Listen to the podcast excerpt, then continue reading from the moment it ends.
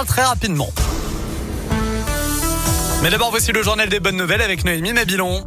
Et à la une, un joli succès pour le festival Peinture Fraîche à Lyon, festival de street art qui a attiré cinquante-sept mille personnes en moins d'un mois aux anciennes usines Fagor. C'est quatre mille de plus que l'an dernier, un record de fréquentation battu. Dans la région, Grenoble a inauguré son école municipale du vélo, une école pour promouvoir l'usage du vélo auprès des enfants, mais aussi des adultes, et leur rappeler les bons comportements à adopter. Des cours de savoir rouler à vélo sont d'ailleurs dispensés. Parmi les objectifs, faire en sorte que tous les écoliers grenoblois sachent rouler en autonomie sur la voie publique avant leur entrée au collège. Enfin, grosse surprise pour des collégiens de Mulhouse. Ces élèves de quatrième ont reçu un message de remerciement de Steven Spielberg. Il venait de réaliser un court-métrage en hommage au réalisateur américain. Ce dernier espère maintenant les voir bientôt à Hollywood, selon France trois.